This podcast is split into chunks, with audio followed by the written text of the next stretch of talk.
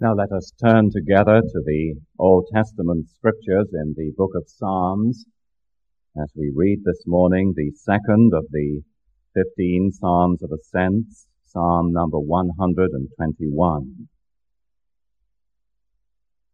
The 121st Psalm, a song of ascents. I lift up my eyes to the hills. Where does my help come from? My help comes from the Lord, the maker of heaven and earth. He will not let your foot slip. He who watches over you will not slumber. Indeed, he who watches over Israel will neither slumber nor sleep. The Lord watches over you. The Lord is your shade at your right hand. The sun will not harm you by day, nor the moon by night. The Lord will keep you from all harm. He will watch over your life. The Lord will watch over your coming and your going both now and forevermore. This once more is the living and abiding Word of God.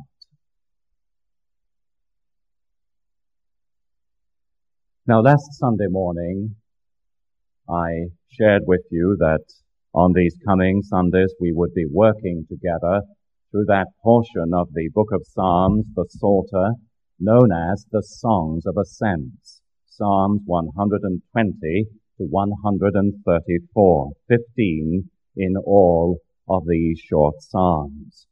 And we believe them to have been used by the godly Israelites as they journeyed up from various of the villages and towns and cities of Judah and Israel to worship the Lord at the three great annual feasts in the city of Jerusalem, at the Passover and at the feast of the first fruits and at the feast of tabernacles.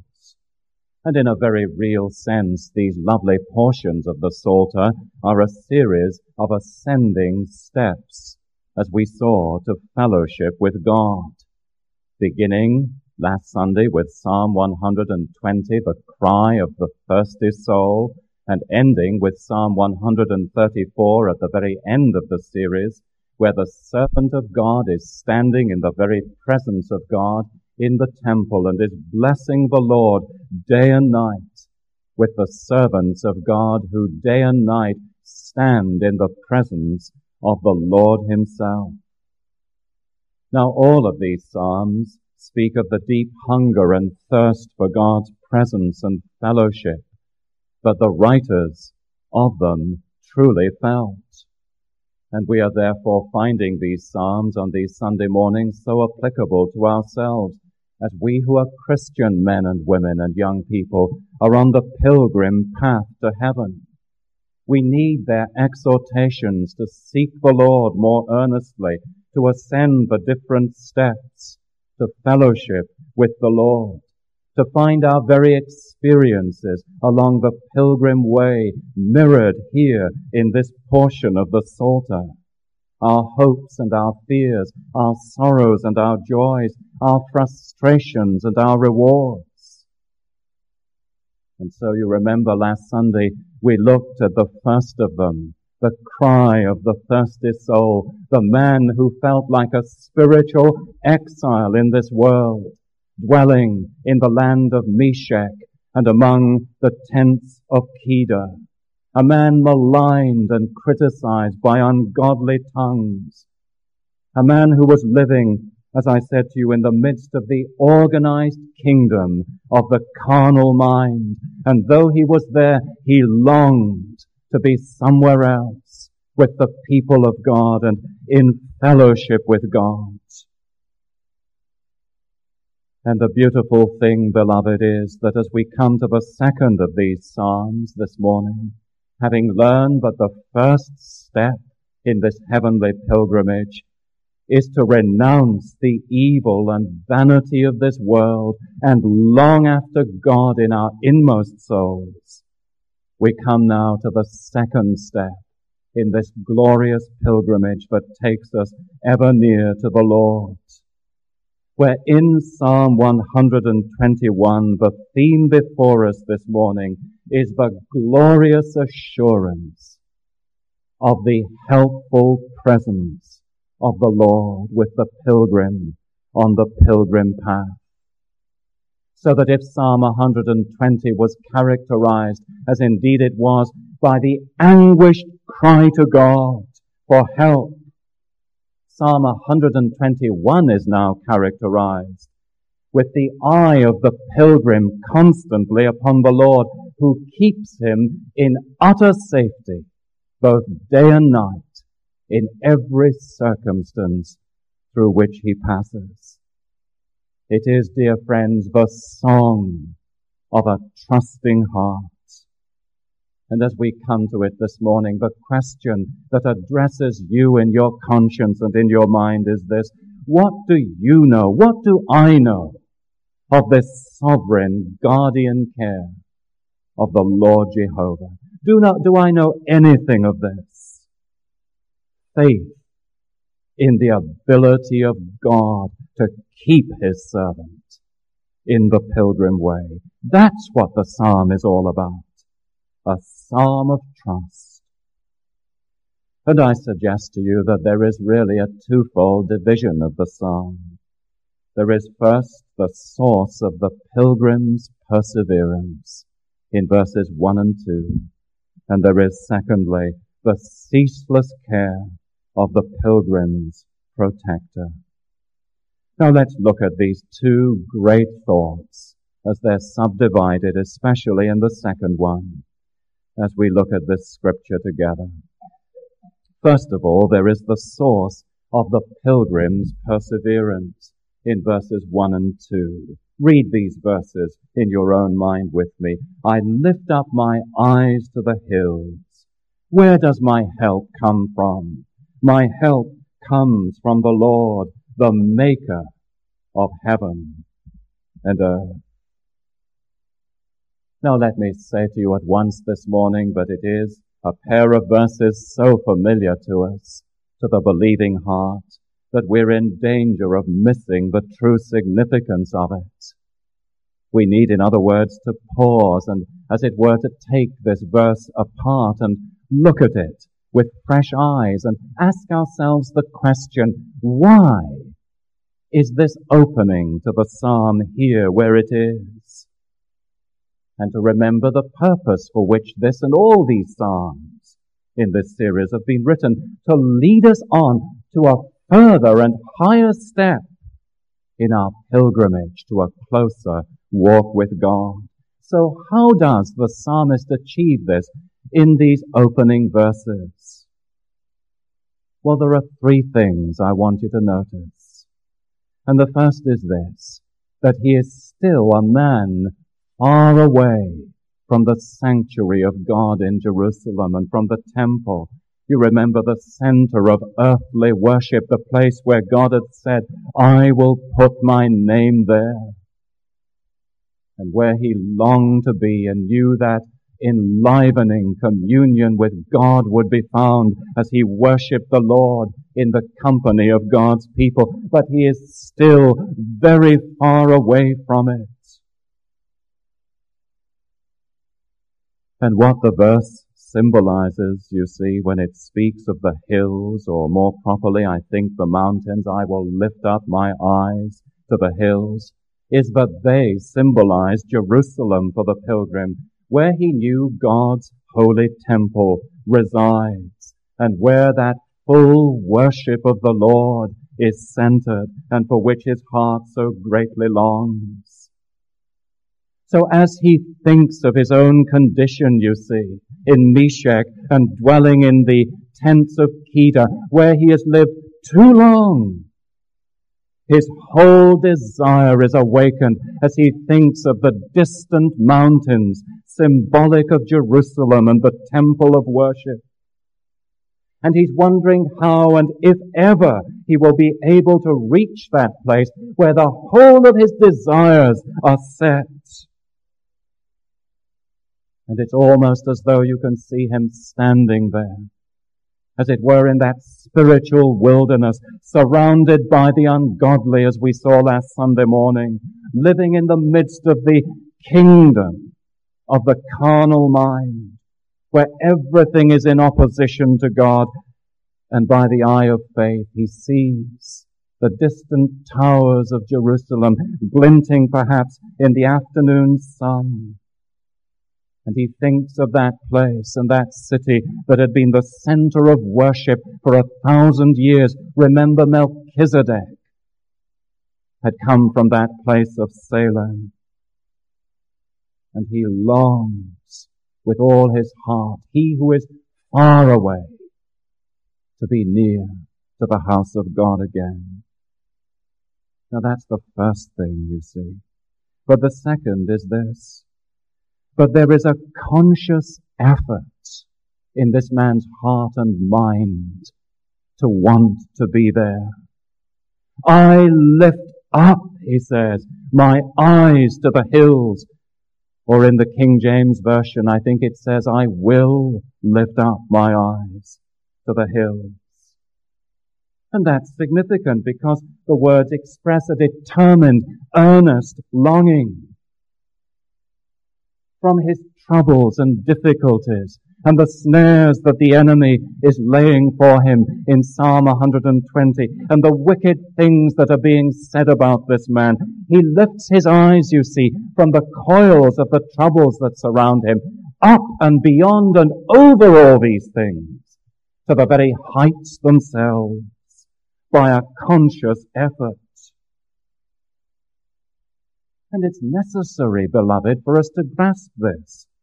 Because without that conscious effort, we can never make that second step in our pilgrimage to closer fellowship with the Lord. This is the essential background to all that follows in Psalm 121. I will lift up my eyes. In spite of all that is happening to me, he says, I will look beyond the low levels where I'm living in the ungodly world that surrounds me. And by an habitual stirring up of myself, I will lift my eyes to the unseen heights where I have my true home and where my real desire and all my heart is. Now you see, my dear friends, if you and I are not doing that habitually and constantly, what happens? Gravitation pulls us down. There's not only gravitation, beloved, in the physical universe, there is gravitation in the spiritual world as well. And this fallen world will so take hold of us and so get us into the coils of all its troubles and perversities that we will come to a point where we will no longer want even to live up, lift up our eyes. It will be with us down the head and down the eyes and down the heart and down the desires.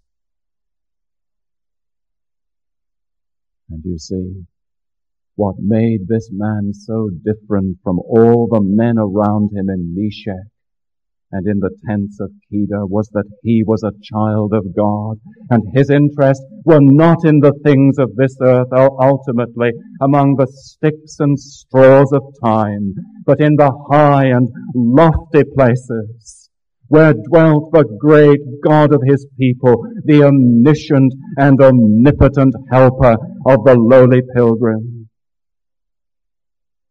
And you see again, I think this is why our worship so often is so poverty stricken. A few hurried minutes in the quiet time each day as we read the scriptures together and pray. Is that all? The time we have for the Lord? And then we expect such Christianity as that to change the world? Here is a man whose heart was where his eyes were. I will lift up my eyes to the hills. But you see, the third thing is this, that he was suddenly, as he did so, aware of Jehovah's marvelous and omnipotent power. And the King James Version is almost certainly wrong at this point when it treats the second statement of verse 1 as an affirmative. It should be an interrogative.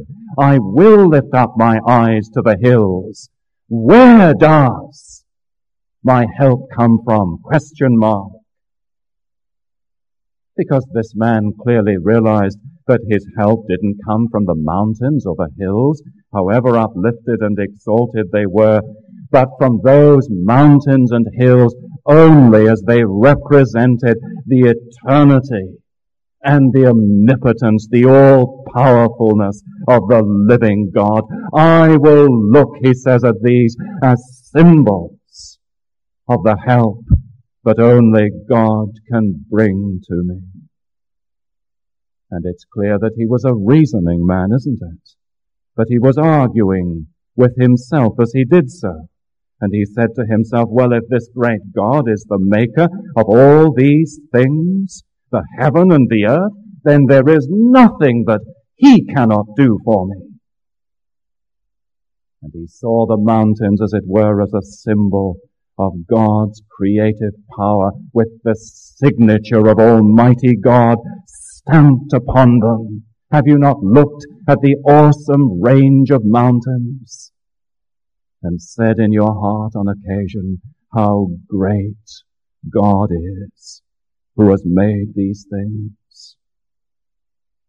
And you see the thoughts of that part of the verse leap beyond the mountains and even beyond the universe to the maker of it all. And he comes as a lowly pilgrim with his faith refreshed and renewed. But here is living help. Here is primary help. Here is personal help for me. Here is loving assistance. Here is an immeasurable grace for a lowly servant of God living in an alien land. And here I will look. Now let me ask you as we leave these two verses, do you see the unseen as he did?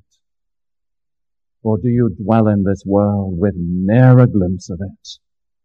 Because that is the secret, beloved, to all that follows in verses 3 through 8 verses 3 through 8 are simply a drawing out into daily life of the principle that he's grasped in verses 1 and 2.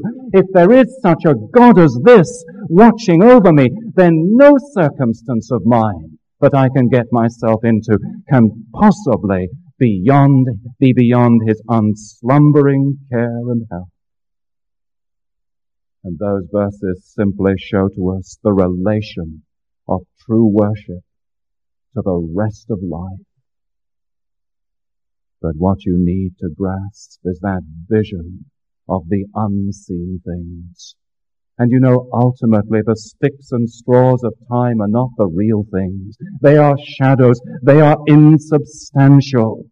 The busyness of the factory, the restlessness of the office, the well-stocked storehouses of our city, Men and women going to work in the morning and coming home in the evening like myriad ants to their ant nest. What is it in the end but shadows lacking substance?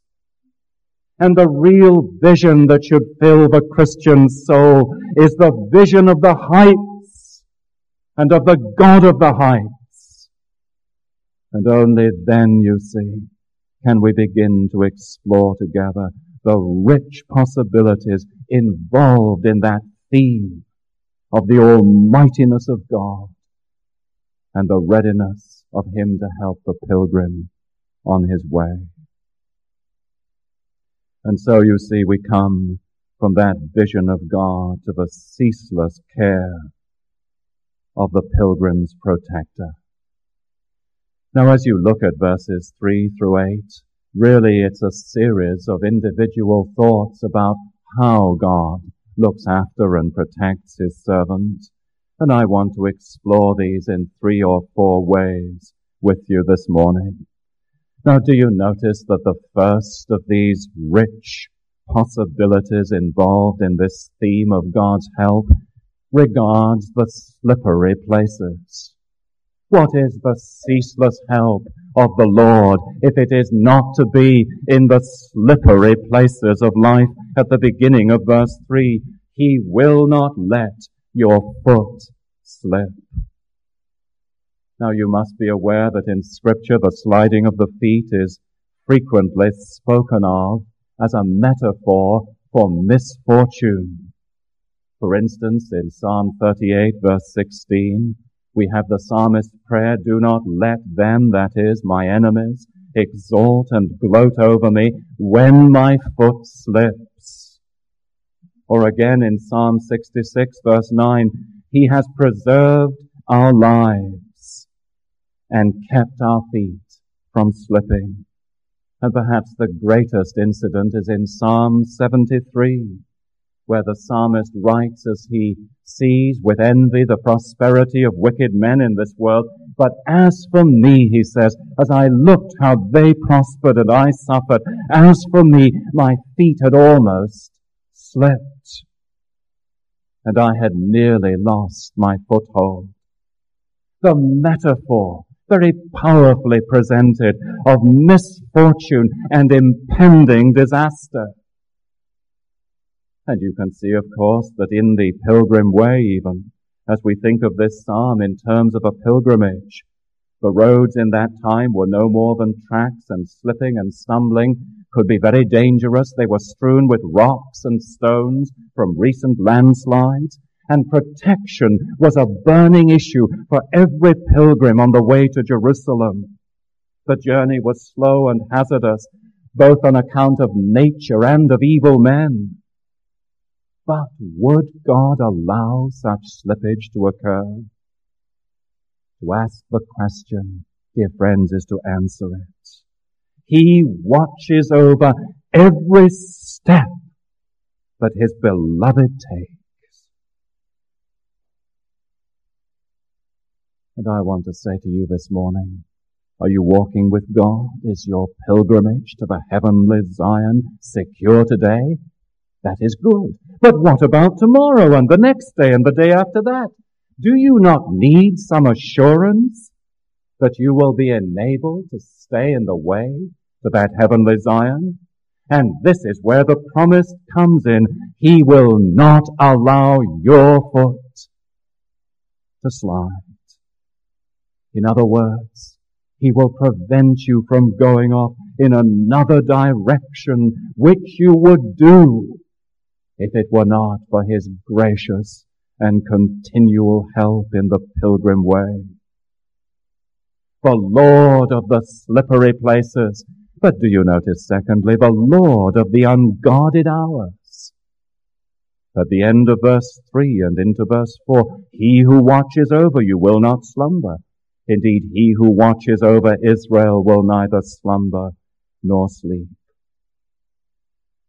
Now, this is a promise, you notice, not so much for the community of Israel, but it is for the believer as well, the individual believer.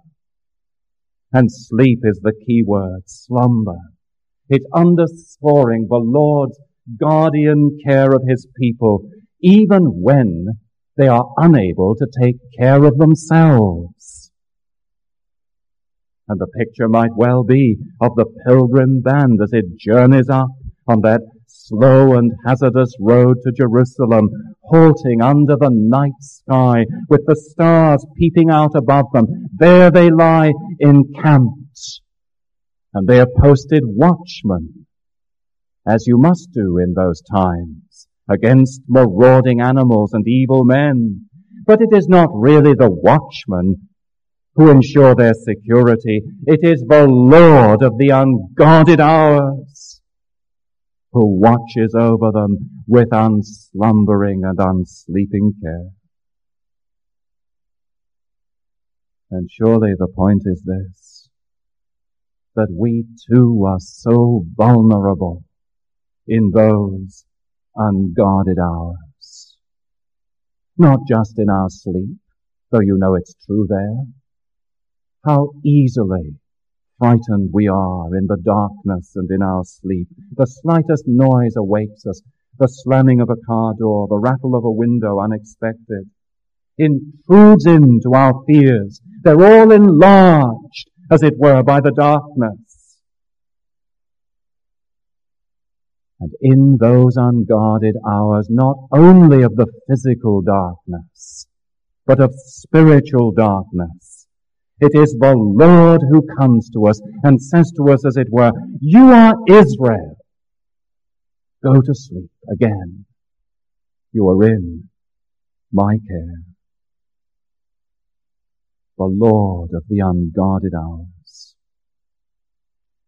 But do you notice the third thing is this, that he will be the pilgrim's shade at his right hand at the end of verse 5. The Lord watches over you. The Lord is your shade at your right hand. So not only does the Lord provide universal care for his people, but he provides particular care and personal care as well. It's so clear from the very words that are used. The word your in verses 5 through 8 is singular. We should translate it thy. He watches over thee. The Lord is thy shade at thy right hand. It's personal and individual. He does not overlook a single defenseless suppliant. And so with ongoing confidence, you see, the psalmist applies what is true for the people of God generally to the individual member who has set out on that costly pilgrimage at God's call. And we may not realize it today, but in those biblical times, shade was a metaphor for protection. As the merciless sun beat down upon your head day after day, what you long for in that land, as we sometimes do in Jacksonville, is the shade of some tree or bush or overshadowing rock to protect us from its burning rays. And the remarkable thing you see about verse 5 is this, that the shade is at our right hand. It's very close. It's very near. And what the psalmist is seeking, I think, to tell us is this, is that while God is able to protect his people from a distance, most certainly, here he is depicted as being so close to them that his very shadow, as it were, falls over them. He is at their right hand. Now think of that.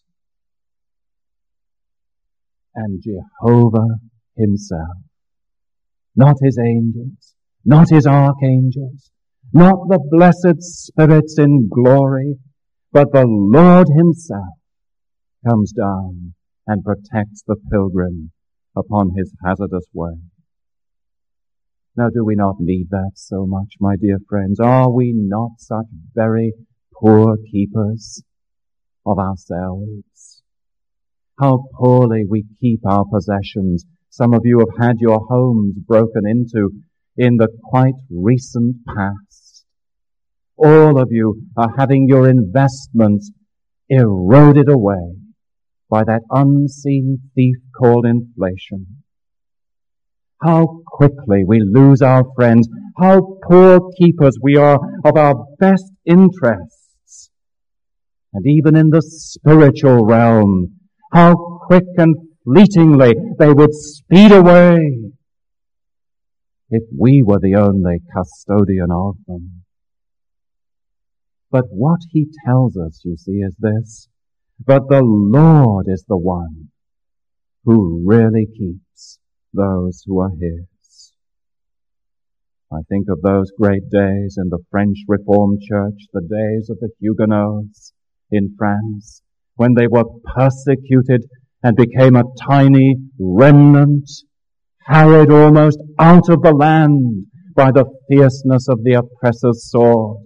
And in those days of the French Huguenot Church, they raised the great motto that still characterized their standards today in the Latin words, et teneo, et teneor. I am holding on, they said. And the Lord's response, you are held, my child. And that's what took them through. And then do you notice fourthly, the sun and moon shall not harm you, verse 6. What does this mean? Well, certainly in a physical way it spoke of the daily march and the nightly encampment of these men and women and their families, both alike being under the shadow and care of Jehovah, who would hold up their feet unwearied in the way, and watch unslumbering over their repose. The sun and moon should not smite them. But I think it means more than that. You see, there is a Hebrew metaphor that speaks of the totality of life as being under the sun and under the moon. And surely what he's saying to us is that whatever may happen to us by day or night, from morning's rise to sunset, he is present, who is the keeper of his people through it all. The blazing sun and the sinister moon, examples of many daily and nightly experiences which fill the mind with fears, rational and irrational, the Lord will take care even of these by his constant presence, ever living and never sleeping. He will ward off the threats which beset the pilgrim's daily course. Well, there is one final thing as the psalm closes. In many ways, the most glorious thing of all. He will watch over, verse 7, your life, your coming and your going, both now and forever. Yes, he keeps that as well, the psalmist says. For the pilgrim in whose hearts or heart is the way to Zion. Now just think for a moment with me what that means. He will keep your life, your whole living person, says the psalmist, your immortal soul conjoined with it and whatever may be shorn away by losses you sustain on your pilgrim path, your possessions may go, your family may die, your friends depart by death before you. Whatever is shorn away, your immortal soul will be safe in Jehovah's care. And if that is so, what really do the rest matter? And it tells us that the individual life of God's people is of large account in His eyes. He keeps our lives, He keeps our souls as a safe deposit entrusted to Him by faith. And much else may go, but His almighty hand closes around those who are His and no one is able to pluck them out of his omnipotent clutch.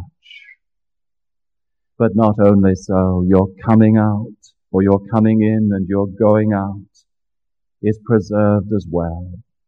The Hebrew idiom again for the whole of life, the whole tra- trajectory of human experience is covered.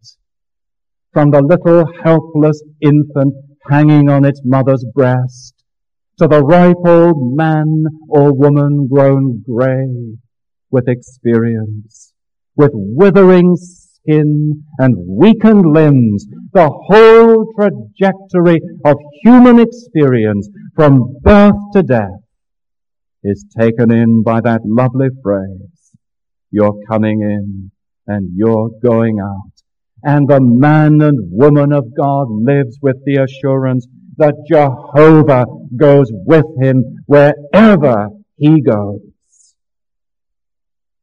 He may look into a future all unknown, all dim and distant.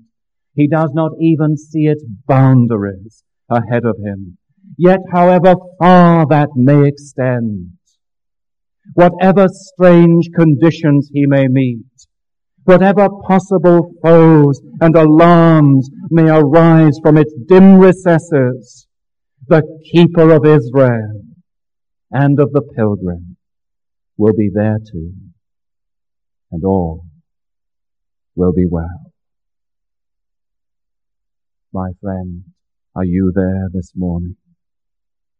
The characteristic word of this psalm, repeated six times over, is the word keep or kept.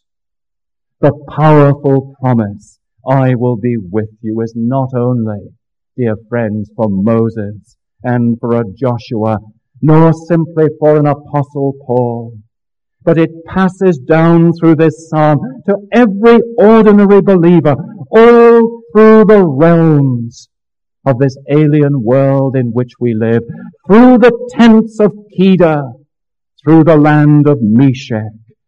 I will be with you. And we are assured that however difficult the way, however long the sojourn here, Jehovah goes with me too. Is that where you are this morning? Oh, my dear friends, we come as pilgrims, weary of life's struggles, but are coming to the place of renewal, to the house of God, to the fellowship of God's people, to communion with Him here and in the quiet hours of our own homes, revives us with the hope of courage for the way and the promise of God's never failing presence. Is this psalm not common language to all of God's people in all our ventures, in all our enterprises? This is where our hearts look to. This is where our desires rest. Here will be the dawn and the sunset of our days, safe in His keeping, both now and forevermore. Let's pray. Our gracious Father, we bless Thee this morning for this great theme of Jehovah's faithfulness to His people, but they are kept by the power of God unto a salvation that is ready to be revealed. And may this great confidence and faith of the psalmist become the faith and confidence of every one of us here this morning. For Jesus' sake. Amen.